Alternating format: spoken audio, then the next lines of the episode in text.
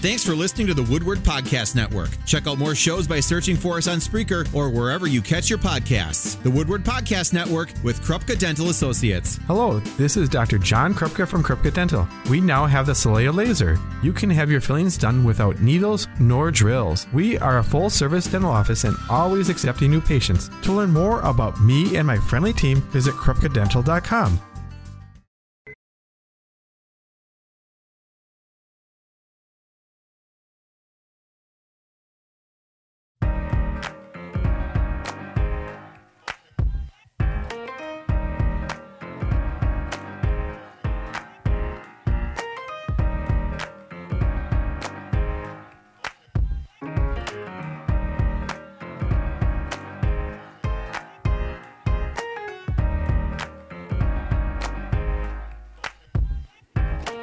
Good morning. A good Monday morning to you as well. Hello, everyone, and welcome into Focus Fox Valley.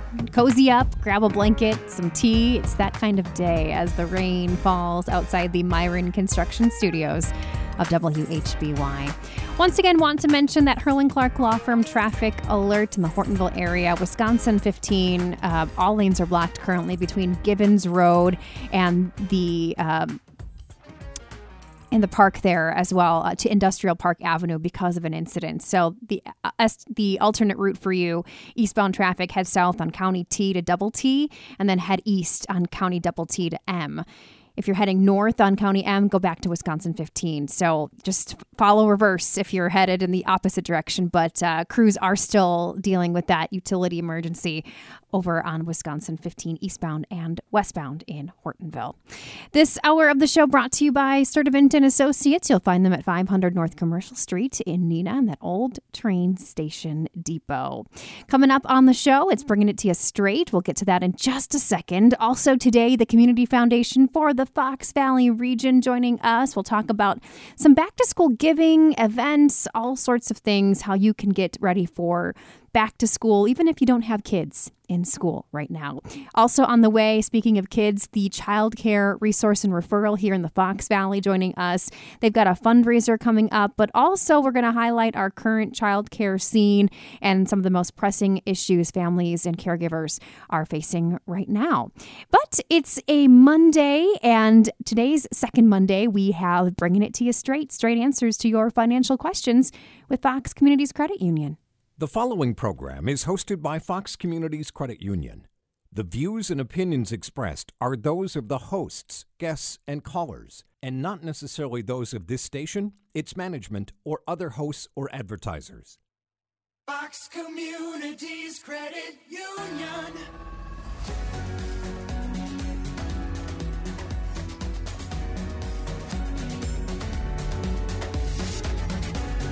All right, and today's presentation is brought to you by Fox Communities Credit Union and is intended for educational purposes only and does not replace independent professional advice. Statements and opinions are those of the presenter individually.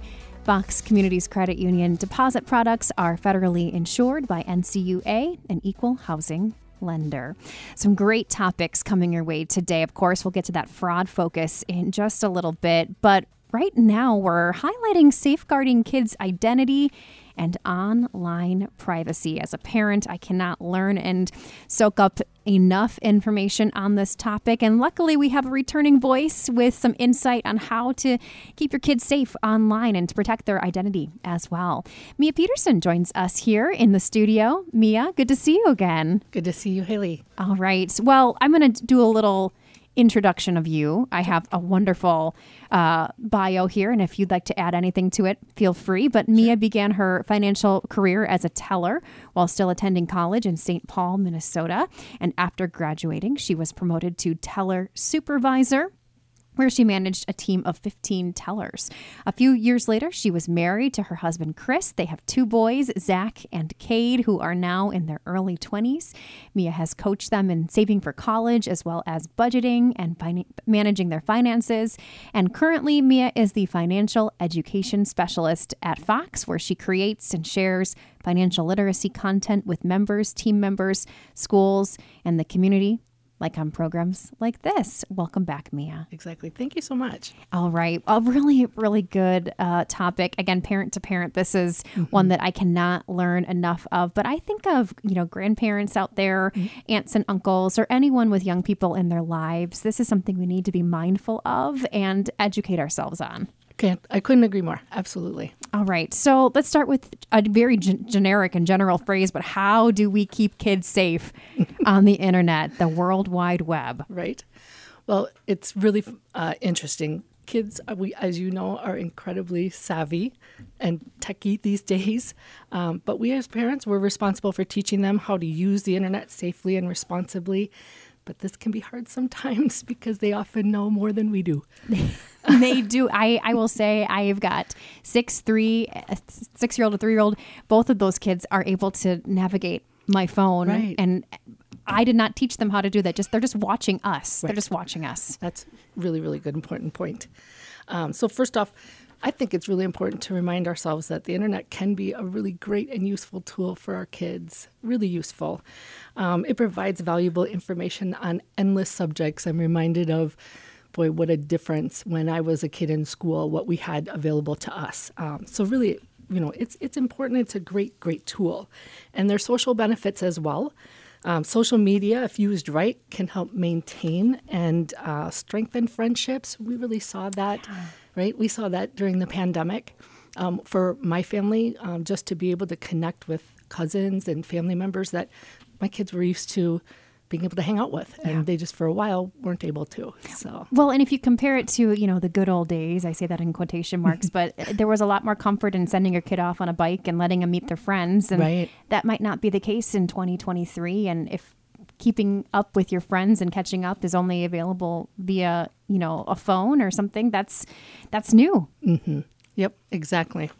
So you talk about this topic a lot. So how do you help? How can we all help our kids Right. navigate this safely? So I really like this term, media mentor. We we kind of um, got into this with our kiddos, um, and so first, every parent for themselves needs to decide how much time they're going to let their kids be online. Um, but and you'll hear me say this throughout the program. It's really important to be engaged with your kids, regardless of their age. So in our household, we use the media mentor idea as a great opportunity actually to do one on one with our boys. So my son or my husband would take one of my sons and, and they go off and, and do things within the media and I'd take the other one. And it was a really great connecting time for us and we got to know them uh, even better um, for that. So, um, but the reason that we um, did that was because we see that studies have shown that more the more time you spend as a media mentor, the less likely they are to access inappropriate material, chat online with a stranger, or post unsuitable things online. Mm. And I think to, to you know build off of that, I've, I've I've had conversations with friends of, older kids. How did you start to navigate this? And they say, you know, we let our kids know that their phone is my phone, mm-hmm. and that we all have eyes on those devices, and that's helped I think keep a really open line of communication, and, and kids know that mom and dad have access to everything they're looking at. Right. Absolutely.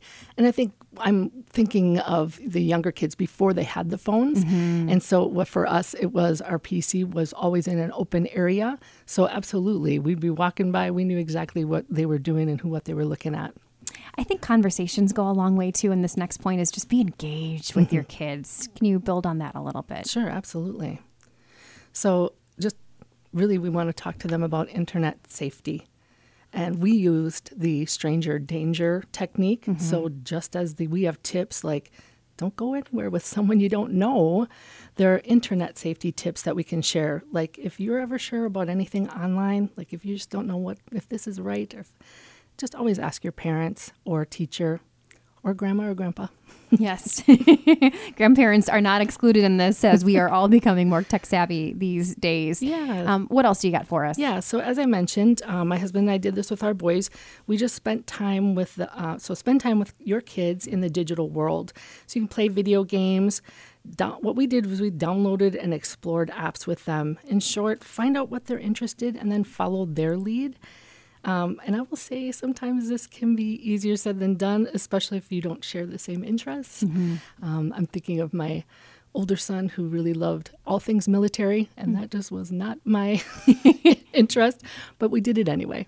But you did it anyway. Yeah. All right. We do need to take a little break, but I mm-hmm. know when we come back, we're going to talk more about protecting your kids from identity theft, kind of a different mm-hmm. side of this. Of course, keeping your kids safe online, but what if someone tries to use your child's identity? That's scary. Mm-hmm. We'll talk with uh, Mia about what you can do as a parent or grandparent or caregiver, and we'll return with more, bringing it to you straight right after this.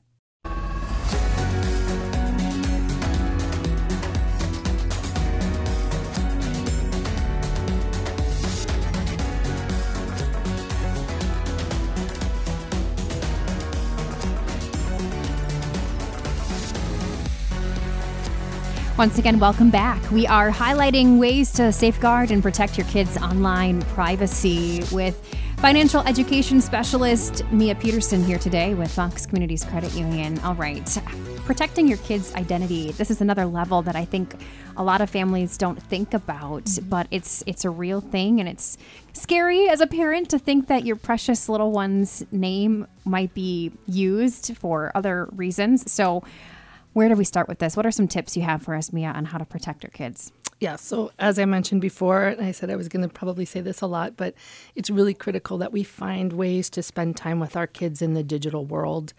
Um, we're going to ask ourselves, like, who needs to know my kids' whereabouts, right? Yeah. Probably not too many people. So you want to avoid the location sharing. You're going to want to check and enable the privacy settings. And then remember that information about kids' whereabouts should not be accessible to outsiders. So it's better to limit that information and communicate with your kids directly to find out where they are and what they're doing. Yeah, that's really, really smart. You don't, or maybe if you go somewhere, I think too, maybe we, we visited a really fun place and I want to share this fun place. Mm-hmm. I try to avoid posting about it until after we've been there, just so, you know, it's not active like that. Exactly. Yep. Okay. Okay. Um, what else do you have? A strong password. Oh, This is a good reminder for everybody. Yep, it absolutely is. Um, and there's ones uh, we use a lot of passwords in our work, um, but it's always like, great whenever we have to like change our passwords. Just that oh, that's a reminder that I got to do that with my other stuff on, at home as well. So, um, but all passwords really should contain at least eight characters.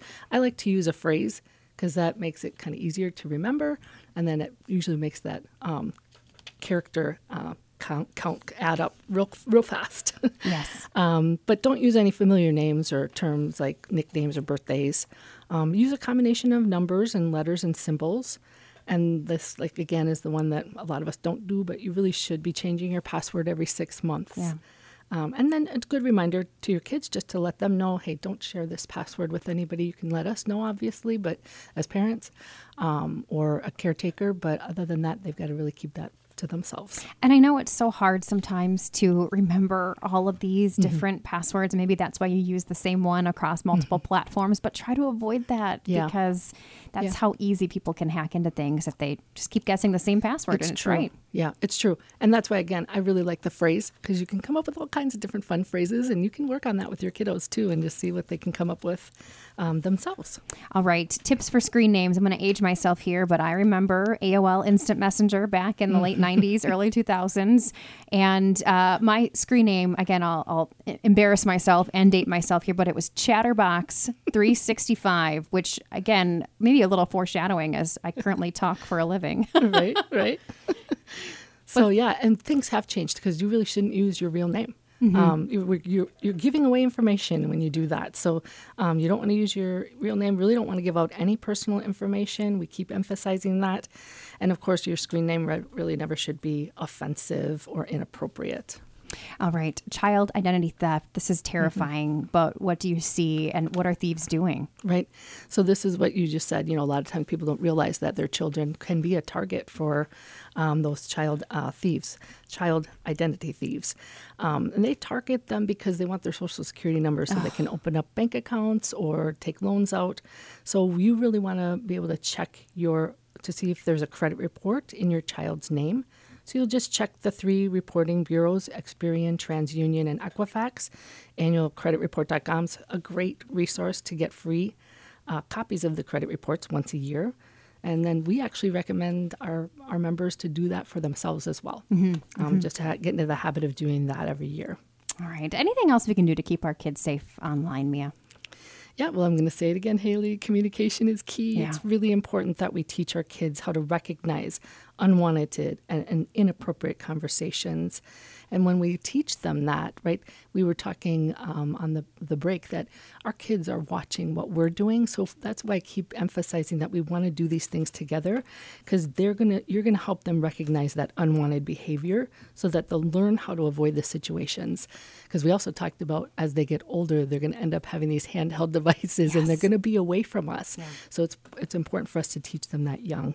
So uh, at the younger age, um, you want to teach them to trust their gut feelings about uncomfortable situations and give them examples of inappropriate questions that they might be asked, like if someone asks you for a picture online or if someone asks to keep the relationship a secret. And let them know that those are obviously inappropriate. All right. I would imagine um, you've got some great tips, or you're able to talk with families to uh, more in depth about this type of topic. You're right. Yeah. And how can they get in touch with you for that? Yeah. Sure. Um, so I can be reached at mpeterson at foxcu.org. And I'd be more than happy, especially, you know, if you're if you're dealing with something, if you find that out, um, that, that that there's been a, a threat to um, your child and, and you have that um, you found that out, if they're a victim of identity theft, I certainly would love to help help out in that way. So you certainly can reach me at again mpeterson at foxcu.org. Excellent. Thank you so much, Mia, for being here today. A really important topic. And I think we'll be talking about uh, internet safety at our house this week. Yeah, so, be that media mentor. ind- indeed. All right. Thanks, Mia. Thank you, Haley. We are going to take a short break, but when we come back, that fraud focus just around the corner. And we're going to kind of continue that uh, three part series we've been featuring here, looking at the demographics of fraud. And we are going to talk more about late to mid teen uh, 20s and the scams they fall, fall for. Also, talking more about those midlife and elderly consumers, too. So do not go away. Our fraud focus is next as we continue to bring it to you straight. Right now, a look in the Midwest Garden.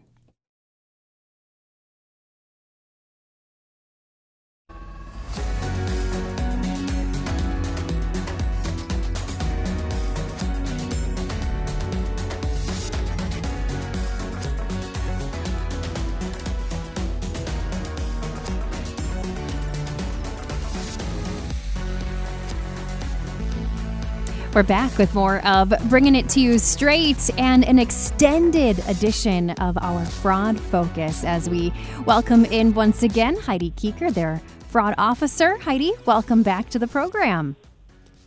Thank you, Haley. Thanks for having me. and some extended time today to really dig deeper into some ways people are finding fraud. So let's maybe take a step back, though, Heidi. You are sharing with our listeners kind of a three part series here that looks to identify different age groups and the specific types of fraud they are experiencing, correct? Yeah, and I think what we found um, is really just it really can be broken down into kind of those three demographic categories and what types of scams each demographic falls victim to, which is kind of just a whole different um, interesting spin on you know looking at it and how we approach the education side of it. So, uh, like you mentioned, you know we have your late teen to mid twenty demographic, and then you know midlife um, consumers, and then your elderly population. So, I know in last month's fraud focus, I covered more the late teen to mid twenties, um, and the scams that they're more than likely to fall victim to, and um, so I'll kind of maybe do a recap today, and then get into more the midlife. Perfect. Yeah, go ahead. Recap for us um, what So- kind of sta- scams. Yeah. Yeah. So uh, for those that may have missed um, uh, last month, or to remind everyone on what those two scams are that we see impacting the late teens to mid twenties. Um, one we kind of label it as the art project scam, and then you have uh, the online befriending scam. And how do those work exactly, Heidi? Yeah, and I guess before I get into the details, I'll say for both of these types of scams, um, and probably the majority of what I'm talking about is um, what they have in common is someone you don't know reaches out to you online via whatever social media platform, whether it's you know like an Instagram or a Snapchat, and they're asking you for something. So you know, just if you kind of keep that in the back of your mind. Um, you know, it might be to pay you for your likeness or an image uh, for an art project, or pay you just to talk to them in like the online befriending scam.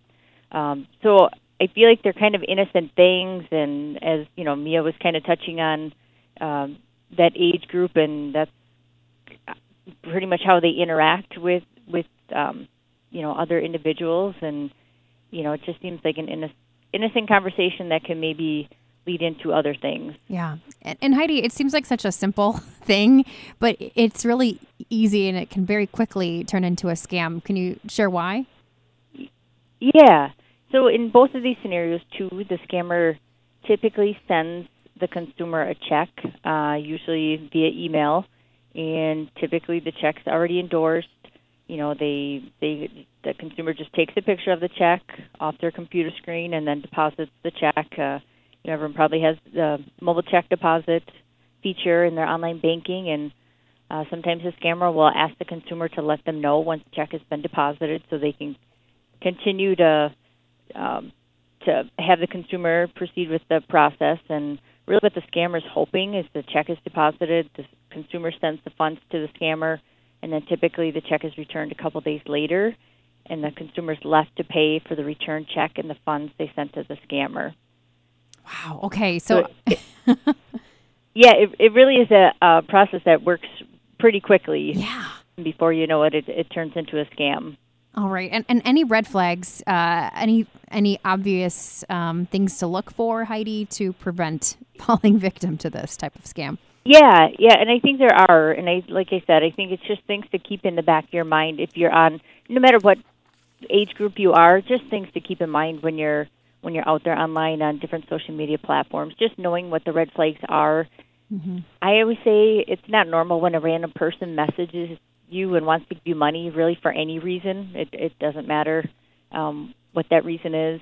Um, just understand what checks should look like and how they work. Yeah. You know, sometimes uh, younger consumers they don't deal with checks, so they don't really understand how the processing uh, works with that. And always trust your gut. If something feels or seems weird or is too good to be true, just ask questions of someone.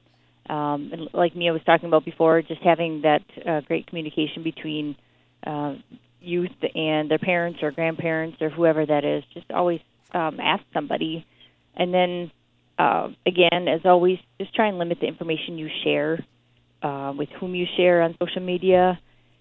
Bad people are always out there looking to pull any information or what we say fish for information and can pull it from different um, media platforms and can use this against you, unfortunately. So just keeping all those things in mind as you're out there on social media. Yeah.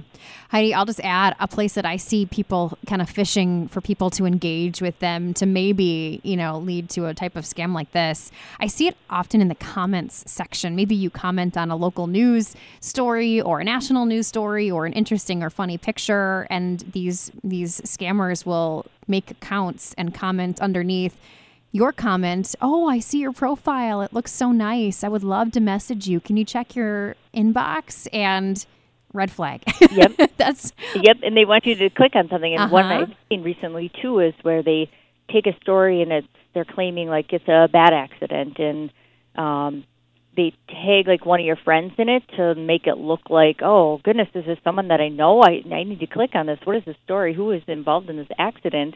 And that's really what they're doing is trying to get you to uh, to react to something because of course everyone's interest is like oh no I don't want it to be someone that I know um, so it's, it's just all those different ways and you just really have to be careful of what you're clicking on and who you're engaging with and who you're you know chatting with online Indeed. All right. Great reminders for listeners. Heidi's going to stick with us and we're going to turn to the midlife demographic demographic category next and talk about some of the scams that they are seeing the most for this age group. So don't go away. It's bringing it to you straight and we'll have more of our fraud focus in just a minute here as we return after this.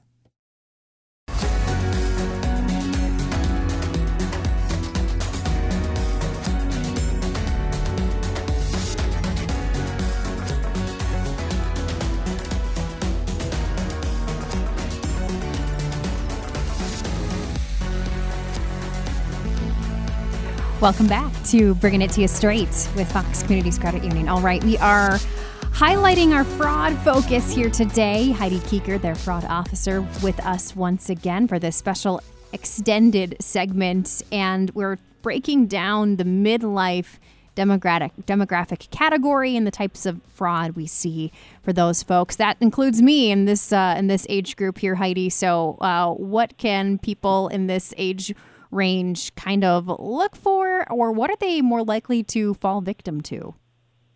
Yeah, so these uh, scams seem a little bit more like they could legitimate range, but then um, it's just really tough to identify some of the red flags because they're all things that, again, are you know the midlife to maybe the elderly consumer are just doing on a, a regular basis, and they are legitimate things. So it's just really tough to to identify those red flags and uh, what those three different types of scams are. Um, again, similar to the teen to mid 20s, they all have in common are results from online activity.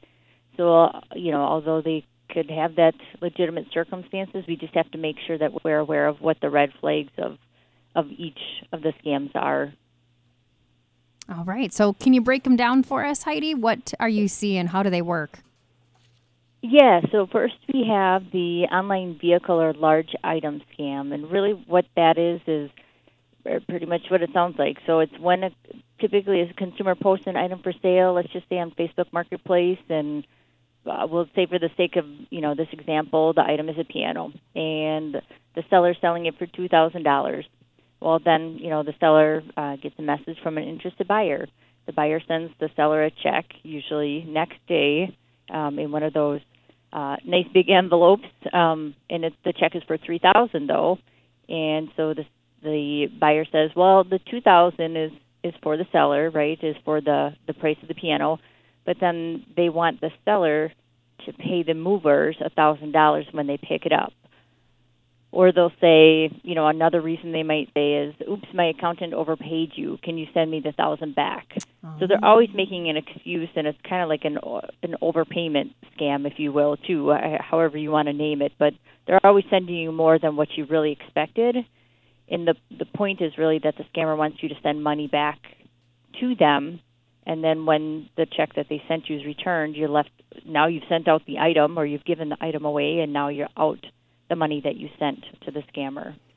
Oh, so, like tricky. I said, it's a very legitimate situation that you're just trying to get, ri- you're just innocently trying to get rid of something, and then you just fall victim to it when when a scammer reaches out to you. Yeah, and I know uh, the the endorphins that you receive when someone clicks on an item you're trying to sell, and you get so excited. Sure. Oh, great! Someone's looking to buy this, and man, yes. I, it's it's I can see how easily someone might might fall for that one 100% yes. Yep absolutely. Um, and then the next one is online employment scams. This is again typically when a consumer is looking for a job online perhaps we'll say on indeed.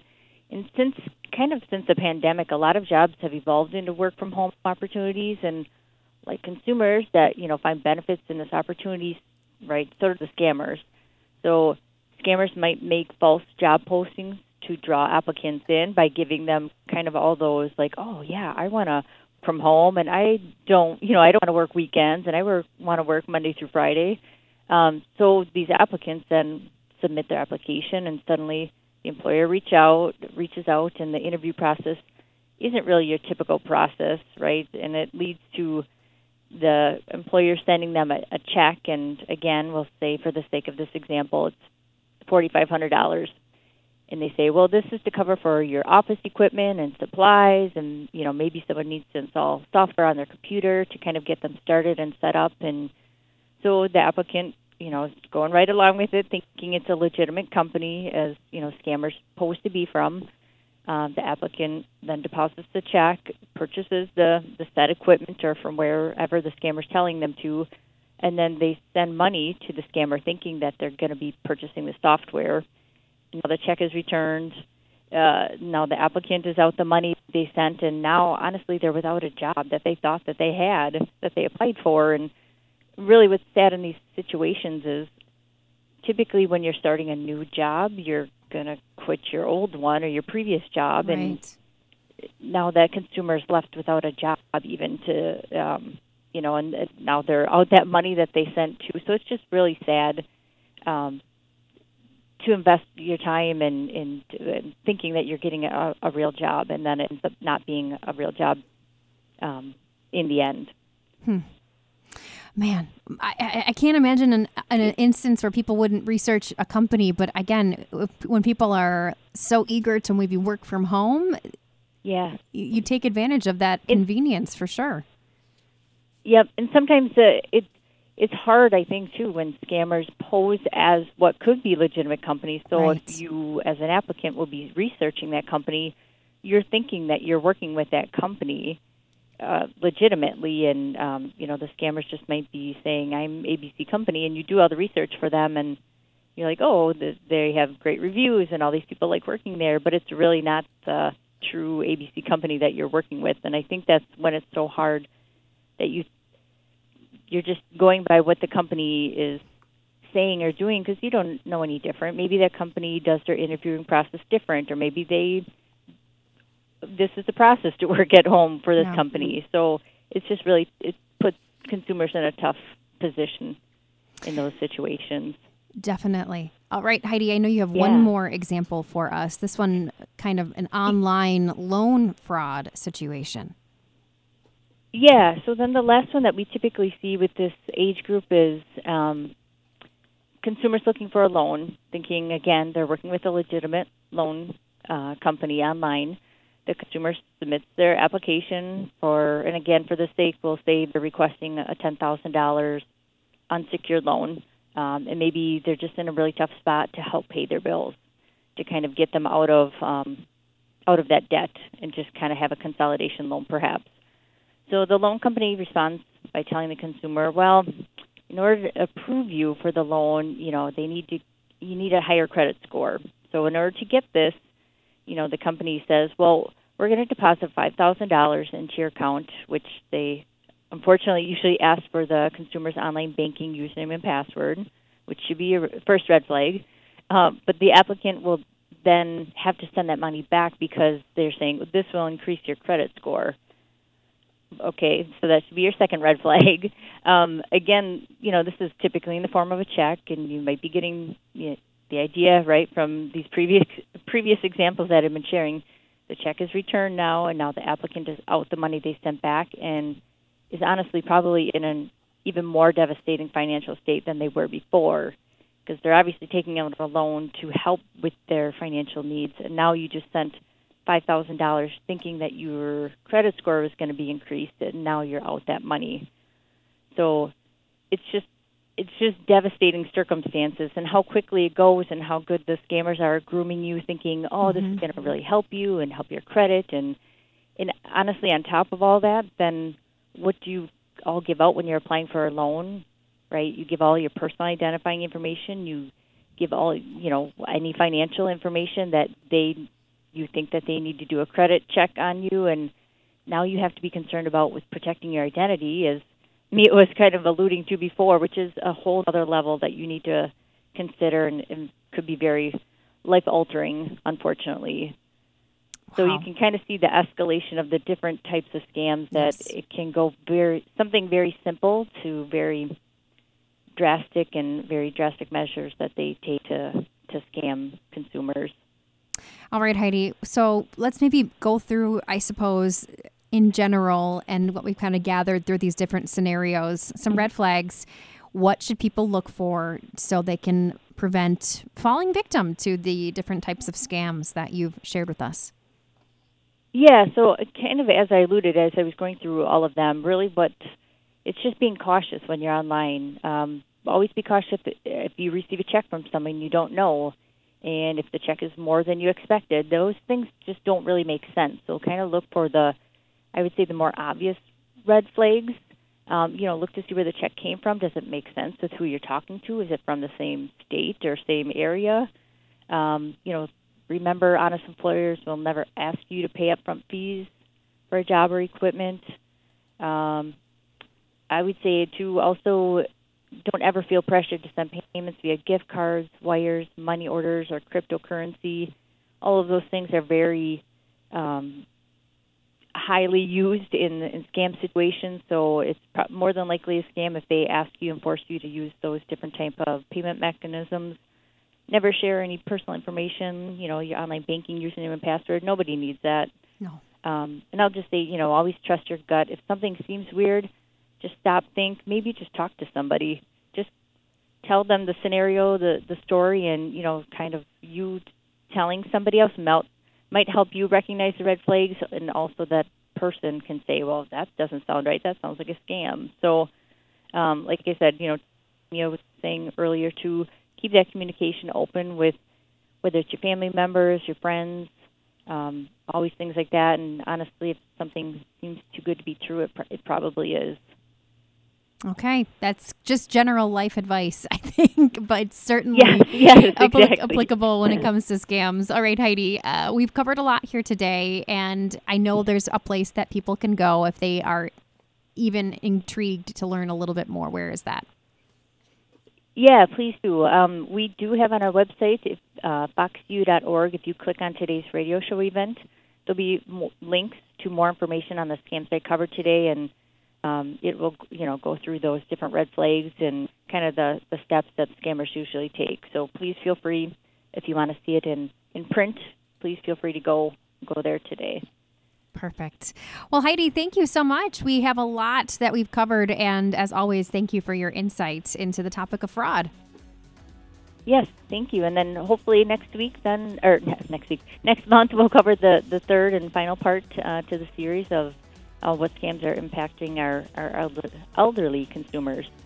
Excellent. All right, Heidi, thank you so much. We'll talk with you next month. Yes, thank you. And that's been this month's edition of Bringing It to You Straight.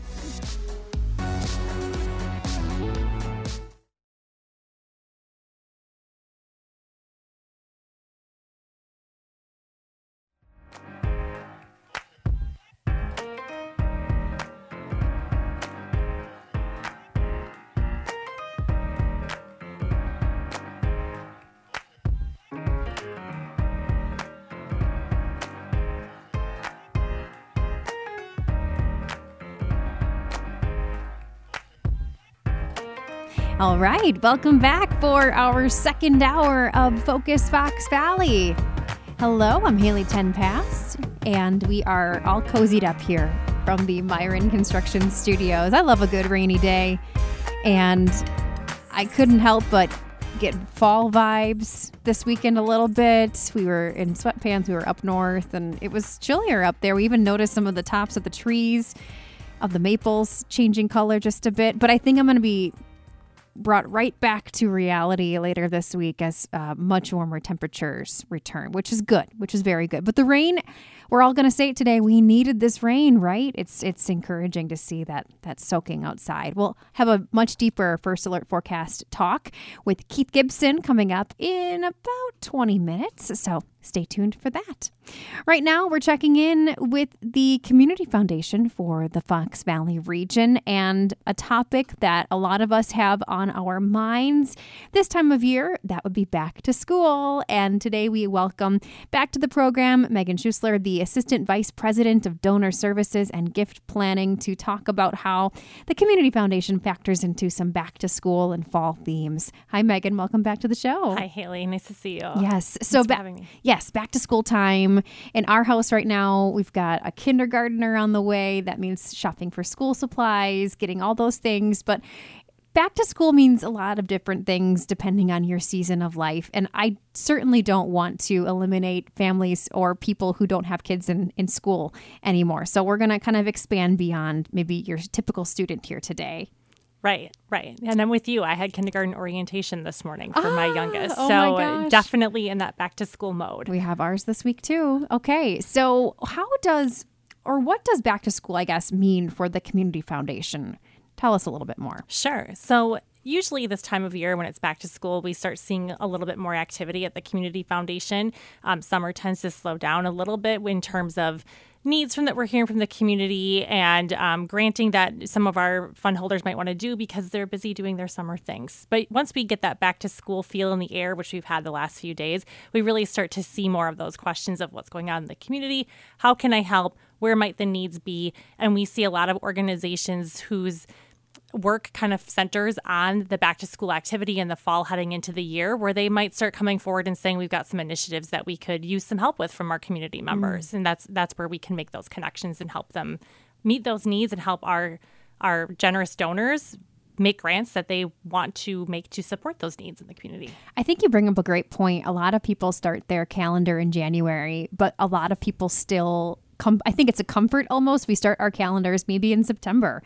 I think that's just a comforting thing that we kind of grew up with. Mm-hmm. Yes. And in terms of philanthropic giving, I think a lot of times people think once it gets to Thanksgiving, Christmas, a lot of activity happens then, and that's certainly true.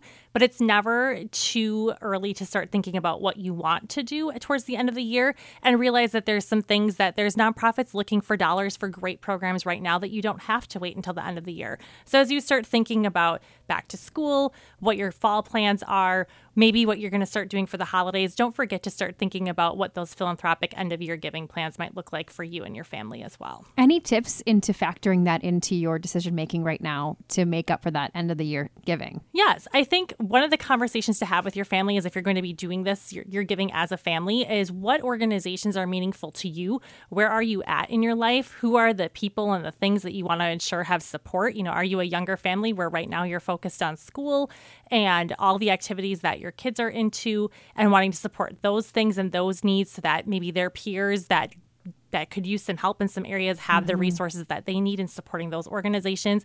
Or are you in a place where you're you're you don't have kids and you've got pets and you want to support animals and how can we help those types of things? It's and then later on in life are you at a point where you want to support your grandkids and what they're doing? Or are there other things that you want to think about for the legacy that you want to leave in organizations that have become meaningful to you over time that you'd like to support? So really having that conversation with yourself and with your family members that are participating in the giving to determine what your areas of focus might want to be.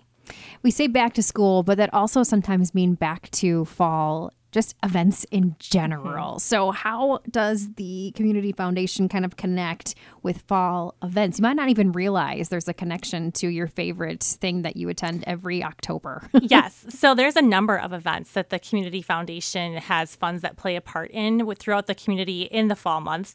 Um, one of the things that we support is we have a fund that supports the Making Strides Walk for Breast Cancer that takes place every October in Appleton. There's also the Heart Walk that we have a fund that supports every every fall. And then there's some other things like one-off things that some fund holders might want to do. Like this year, we had a fund step forward and say they wanted to support a blood drive. So they're going to be supporting a blood drive in a couple of weeks to help build that blood bank back up and get some donors out there going into the winter months when we know that they have a high need for things like that. So it's, it's any way that you might want to get involved. Um, and any number of events you know even the even the small online events like community clothes closet had a back to school blitz the last couple of weeks. We had a fund support that along with a fund from the oshkosh area community foundation to help donors get matches out there. And then we had other other fund holders want to make grants to meet that match as well. I see some other examples, uh, you know, food drives, brat fries. If you even aren't doing a fund through the community foundation, just going out and supporting these little things here and there make a difference. Absolutely. Even, you know, things at your school as you're going to those orientations and having those back to school meetings and meeting the teachers. Is there something that they need that they could use for their classroom that you might want to help? Are they wanting to build a new playground? Are there small efforts that you can get involved with within the school? Outside of having a fund with us that maybe you think might be a fit for you and your family and what you want to do. And for those things where you want to turn to the community foundation, we're always there to help you make those connections too and find what's needed in the community and, and help you meet that match. I'll do a shameless little plug here. We did put together uh, an article on our website which lists different back to school needs in the community that you can give to. So check that out on our website, whby.com, or I'm sure you can check in with the Community Foundation. They will direct you to so many different ways people are looking for help. Absolutely. And one of the programs that we do run through the Community Foundation is the Backpack for Kids campaign. So you can, there's a fund at the Community Foundation. You can make a donation. You don't have to have a fund at the Community Foundation to participate in that. And they just ensure that area students have the backpacks filled with school supplies that they might need to attend their school for the fall. So that's one other way that you can get involved without having to open a fund with us or make a small difference that might fit, again, what you're trying to do and, and where you want to support. We have that one listed on our list. So you can find it at whby.com. We're going to take a short little break. We're going to talk more about ways to head back to school and, and support our community. Also, fall, a time where some issues that are here 365 days a year really become in the forefront. We'll talk more about where the Community Foundation is supporting things like childcare and mental health for students. So stick with us, more to come.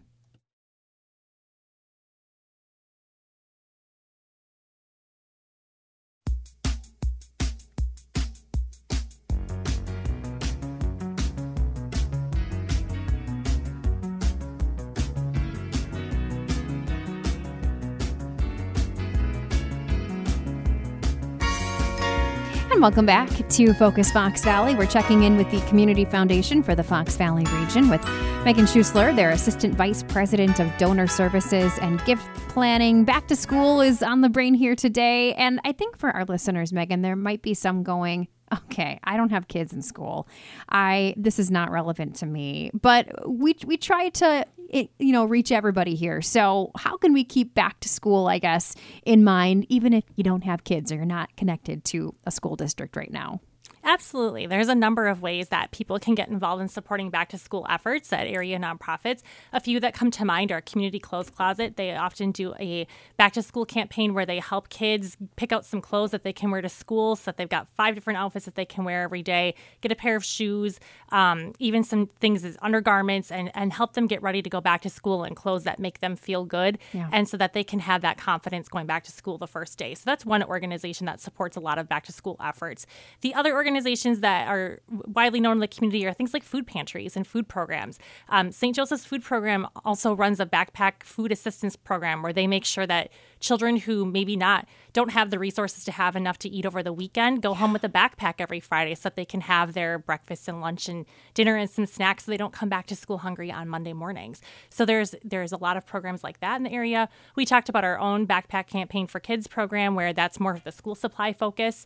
Um, so so things just making sure they've got the basic things that they need: food, clothing, um, a backpack full of school supplies that they can use every day and feel like they fit in with their peers at school once that first day comes around. Yeah, it's so important. Uh, and one thing too, uh, not to be applied for quite yet, but scholarships are something that if you've got a junior or a senior, this might be something you want them to be looking into or researching a little. Yes. So for those students that we have that are nearing the end of their learning careers Mm. for the public or private school level and they want to go on to college or technical college, we've got our scholarships are not open yet, but students are able to go and search on our website and see what is out there so they can kind of think about what do they want to do, what scholarships would they like to apply for, and then start getting those things together because some of them require essays and you'll want to think about that and not be doing those at the last minute. So those scholarships will open later this fall um, towards the holiday season, and then they'll be able to go out and apply for those. But it's never too early to think about what you want to apply for, where you might fit,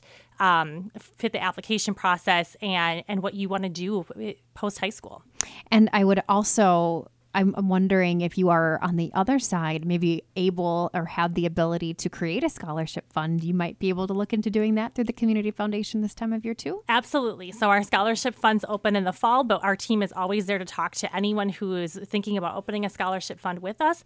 And our our team there, Ida, our scholarship manager, is happy to have a conversation with anyone who wants to talk about what the options might be and where it might fulfill a legacy that you and your family are considering to help students in the future. That's great. Okay, I, I love this top this point that you brought up too. Um, fall is time when maybe issues including our children pop up uh, the need for childcare uh, facilities providers and, and parents looking for for all of that or mental health for students what can you tell us about how the communica- community foundation hits on these areas too Yes. yes. So it's a time where um, a lot of teachers are going through some training, either through school districts or a daycare that they might be teaching at.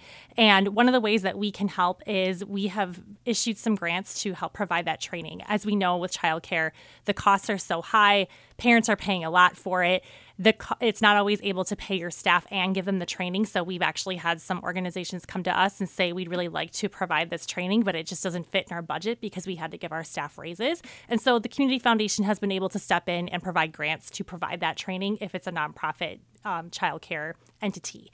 So we've been able to do that. Um, some of the other things that you see is this year it seems like labor day is as late as it possibly could be. And so the start of the school year is pushed back what feels like an mm-hmm. entire week. And so you've got summer camps ending And then you have those gaps where you need to find childcare for a week. So, how can we help supplement with that? What conversations are we having in our community that we can help bring that conversation to light not only with just this particular situation, but childcare in general. And so the Community Foundation is engaged with organizations who really want to shine a light on childcare and what's happening in our community and how can we help. And so many of our staff members and team members of the Community Foundation have been involved in in helping to find a solution. And it's an ongoing conversation and it's going to take a while to get there, but we really believe that we'll be able to come up with something that's going to work for everyone to have our teachers paid fairly mm. and have childcare for parents who need it when they need it. And then you talked about mental health. Yeah, too. this is always an ongoing topic, but you think about kids who maybe had access to those resources through school districts during the school year. They take that summer break, and if you don't have those resources, um, we don't want to forget about our kids. They're coming back from the school year Correct. And that's the time where we will have some conversations with the organizations that provide mental health care to students and what their needs are and what they're seeing once students come back to school and where funding might be helpful through grants that we can provide to those organizations to help them expand their services, screen students, help them get the care that they need because the beginning of the school year is a lot for for some of our kiddos out there and for our, their families too. So yeah. it's a time of transition, um, new things, new faces, new environments, and sometimes you see there's some some help that might be needed out there and where can we step in to really get our students and families adjusted to that new routine and the support that they might need to get through the beginning of the school year. Yeah. All right. You don't have to have a kid in the school district to think back to school. The community community foundation can help you. Again megan where can people go if they're encouraged perhaps to be generous and, and maybe find a program that aligns with their values? Yes you can find us at cffoxvalley.org that's cf foxvalley.org. Megan Schusler joining us. Thank you, Megan. A great topic and uh, best to your family as you head back to school. Thank you. Same to yours, Haley. All right. We'll take a short break. It's raining. How long will it rain? How long will the rain last? Will it get warmer out? We'll talk with Keith Gibson coming up next.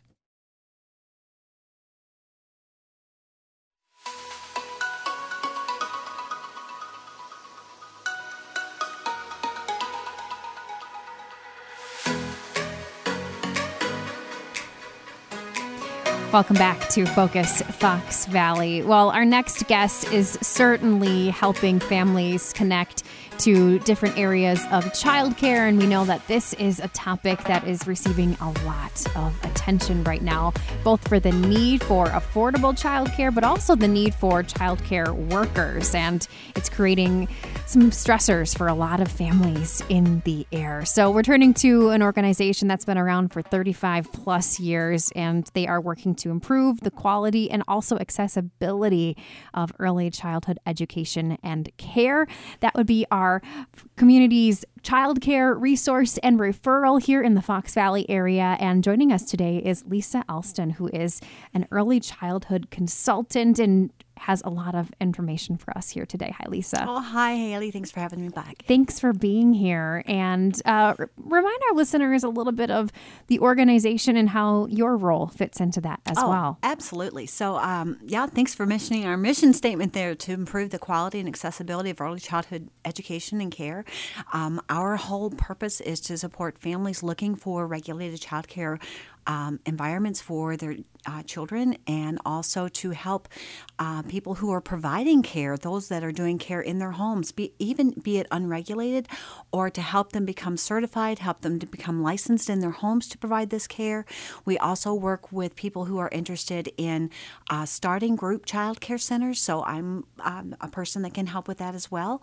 Um, and then also, one of our big um, hopes and and one of our big uh, dreams that we do is to work with those people who are uh, maybe they don't want to own their own program maybe they don't want to do home care maybe they want to work in a group child care center and we reach out and, and help them and support them in to obtaining um, um, the training that they need and help them become uh, good quality early childhood professionals in a group child care center so we do work for that I love it when a name of an organization truly represents what you do but you are a resource resource mm-hmm. and you help refer people. That's what you do. Absolutely. We need to keep people connected. We're all one big happy circle family here. So excellent. yeah. Well, how would you best describe our, our current childcare scene right now in, in 2023?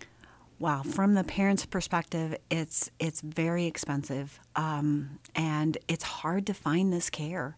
Um, so many families are looking at the situations like, well, do I work and earn a certain amount of money, or do I stay home with my kids so that I don't have to pay out everything I make except for three or four hundred dollars a week, you know. And so it, it's really a healthy balance and looking at what do we need to do for our family where we are right now? Those families that are thinking about have, uh, having children or um, those families who have just recently found out they're pregnant, now is the time to be reaching out to us so that we can generate this free uh, referral list for you so that you can go ahead and start looking at who might be your child. Um, your your child care program for your family you've heard of extremes, and I, I hate to say it a, as an extreme, but you hear of people before they even get pregnant mm-hmm. looking into childcare facilities. Absolutely, absolutely. We're we're hearing more and more of that as well. So, um, just trying to find out well, what's going to be a best fit for our family. You know, is it a family childcare environment so that they have you know mixed age groups, or can all of my children attend and, and be together, um, or is it better for our family for us to look at a group childcare environment? You know and so making that good connections and knowing what to look for in a quality child care program is really important. You look at 90% of a child's potential is determined by the quality of their experiences before age 5. Mm. So if we're working parents, we're gone most of the time during our child's waking hours. Even so, who's raising our children? You know, so really having that good cooperative working environment with a quality early childhood program is critical for not only your ability to work and to bring home the bring home the bacon, you know, yeah. but also the fact that your child is in this person's care. What are they learning? Let's go on the other side of things, mm-hmm. the child care providers themselves. What's their current scene and scenarios and challenges that they are facing? I don't think we got enough time to talk about I that. No, we do not. it's not. Terrible. Um, but one of the big things is for those people that are doing. Um, family care, you know, it's like, yes, they have the benefit of being able to do this in their home and to provide care for their own children, but now they have how many people are knocking on their doors and begging and pleading with them. I just need a space for my child that I feel comfortable with. The same way with group centers. And then part of what the centers are facing is that, you know, they may have all these classrooms which would be great. They have these slots, but unfortunately, because they don't have that qualified staff, that qualified, trained early childhood professional in there to to be that child's teacher and to be or to be the assistant teacher, they are faced with these ratio uh, issues where they can only have a certain number of children, they have closed rooms for us to use these slots because we can't reach those early childhood teachers. So that's one of the things that we're working really hard for uh, right now in, in providing scholarship money that we can use to help these people who are interested in invested in early childhood to be these early childhood professionals. I would imagine that the type of person needed to be a child early childhood educator, um, what are some of those qualities or characteristics, or, or, what are you saying maybe to encourage people to look into that career field to help fill those gaps? Mm-hmm. Well, first of all, if you're doing um, that group care environment or a family care environment, either one, the first thing is you got to get early childhood kids. You got to you got to get them. You know what I mean? And understand them. you them. have to understand mm-hmm. them and and knowing that, you know, they're not little adults. They don't rationalize like we do or some of us do. I have my days. But there are you know you so you have to have that right personality. You have to be that person wants to get in the floor and to get the play-doh. And so what if you mix up the play-doh? That's fun too. I let my grandson do it all the time. We have a blast with it right? So it's just one of those things about that's the person you know that would be great in this. You know you have the the uh, stay at home mom or grandma or grandpa or dad maybe stays at home you know that that could be the person that is able to provide this level of care that they can't even the other children can't get out outside of their own home, mm-hmm. right? Mm-hmm. So, um, finding that person who's willing to open up their hearts and and get in the floor with kids, and not just you know turn on the TV and say, "Here, go entertain yourself," you know, or hand them a laptop or what it be, but it's really being able to understand how does a child develop what do they need to be that best person they can be You know, mm-hmm. we were teaching skills and abilities and, and cooperative care and, and being able to help that person, that little person, learn how to engage in his or her environment. You know, mm-hmm. so as part of those qualities, you have to have that natural instinct and that love of children. That age group is is kind of what I'm getting to there. But then you also have to have a trained professional you know, I mean, I'm I have a master's degree in education. I'm an education specialist by training, but you know, even I had to take additional training to do this. So it's it's not something that just anybody off the street can do unless they're willing to put in the time and the energy to learn about what needs to what needs to happen for these little guys and gals. You know, it, it seems like a long road ahead, Lisa. They're mm-hmm. calling it a crisis. It is very right much. now. Is there any light at the end of the tunnel, or how do we get better? How can we maybe bridge that gap? Anything? Absolutely. There is always light at the end of the tunnel, and it's always a positive. Mm. And I say that because there is always hope and things always change. Um, there are lots of funding opportunities, there are grants available. We have scholarships that are available for people who are interested in this field. And, and even if it's a short term thing, even if you just need to do this while your kids are little, and then once they go into school, maybe you decide that you want to further your career or whatever, you know. So there are so many people that can have this possibility that can change the stars for some of these little people. You know, um, there are lots of grants opportunities, lots of scholarships, as I mentioned. One of the ones that we're working with right now is to get scholarship money to help pay for this uh, foundational training that these teachers need in order to provide quality, well, the quality care, but also to have that educational foundation for them to know what they need to be doing for this age group. And so we try to cut those costs for our providers, continuing education costs, those kind of things. Um, there are just so many options, and we're only limited by our own imagination. If you can dream it, you can happen. And we have a big dream at CCR&R. We'll do what it takes to get the job done. How can we uh, get the word out about those scholarship opportunities or share those with people who we might be a, think might be a good fit for this industry? this yeah, area? absolutely. Well, thank you for having us on the show Of today. course, so this is yeah, one, yes. yeah, this is definitely one. We are happy to do this uh, whenever you can can get us in. So let us know. Um, but um, you know, just word of mouth. Tell people and talk to people. When you have struggles, call us. You know, even if you are not the one that's interested in providing care, you're worried about your children. You know, what can we do? We'll help brainstorm with you. Have you thought about maybe is this something that grandma might be willing to do for a few hours a week? Or, you know, do you have a neighbor that could potentially do this care for you? We can help you, we can support you. We start where you are and we start walking that journey together forward. Okay, we're going to take a little break, but when we come back, more on what the Child Care Resource and Referral Organization is working on and one way you can help support their, their needs as well. So we'll fill you in on their shoe drive in just a few minutes.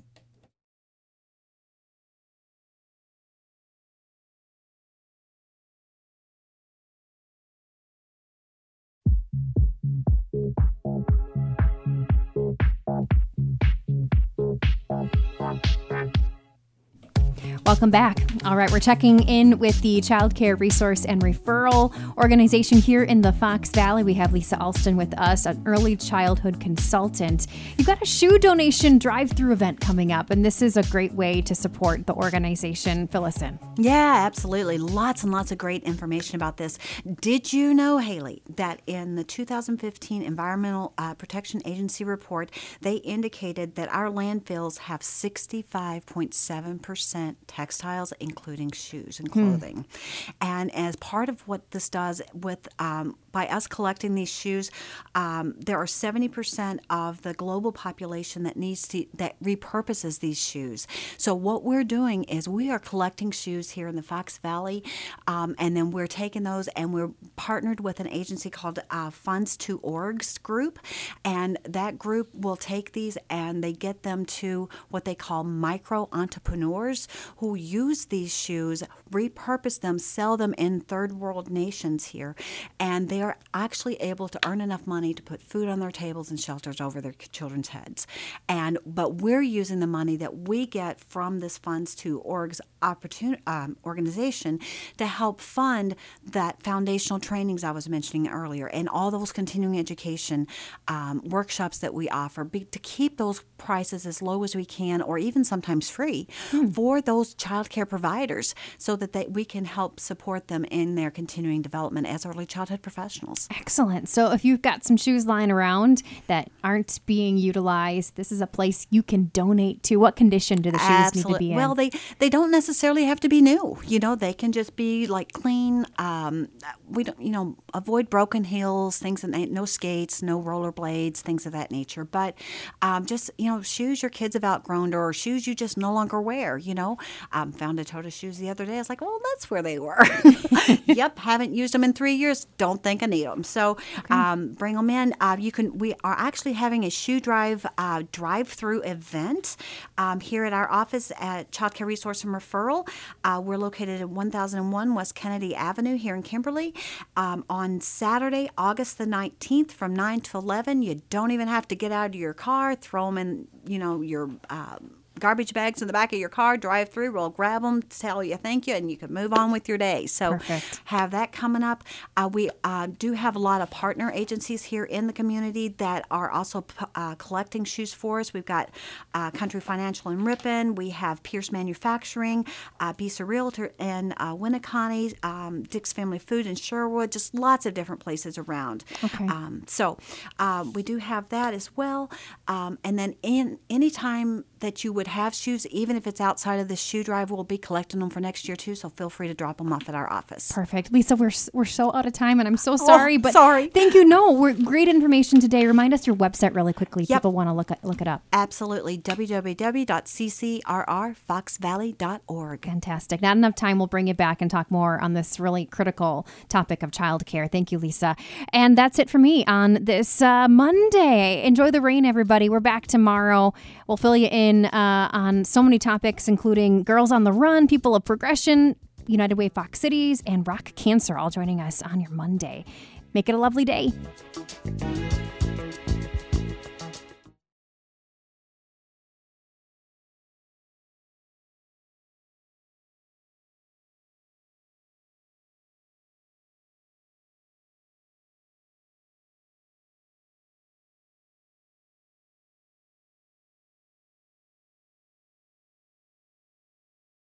Hello, it is Ryan, and we could all use an extra bright spot in our day, couldn't we? Just to make up for things like sitting in traffic, doing the dishes, counting your steps, you know, all the mundane stuff. That is why I'm such a big fan of Chumba Casino. Chumba Casino has all your favorite social casino style games that you can play for free anytime, anywhere with daily bonuses. That should brighten your day a little. Actually, a lot. So sign up now at chumbacasino.com. That's ChumbaCasino.com. No purchase necessary. VGW. Void were prohibited by law. See terms and conditions. 18 plus.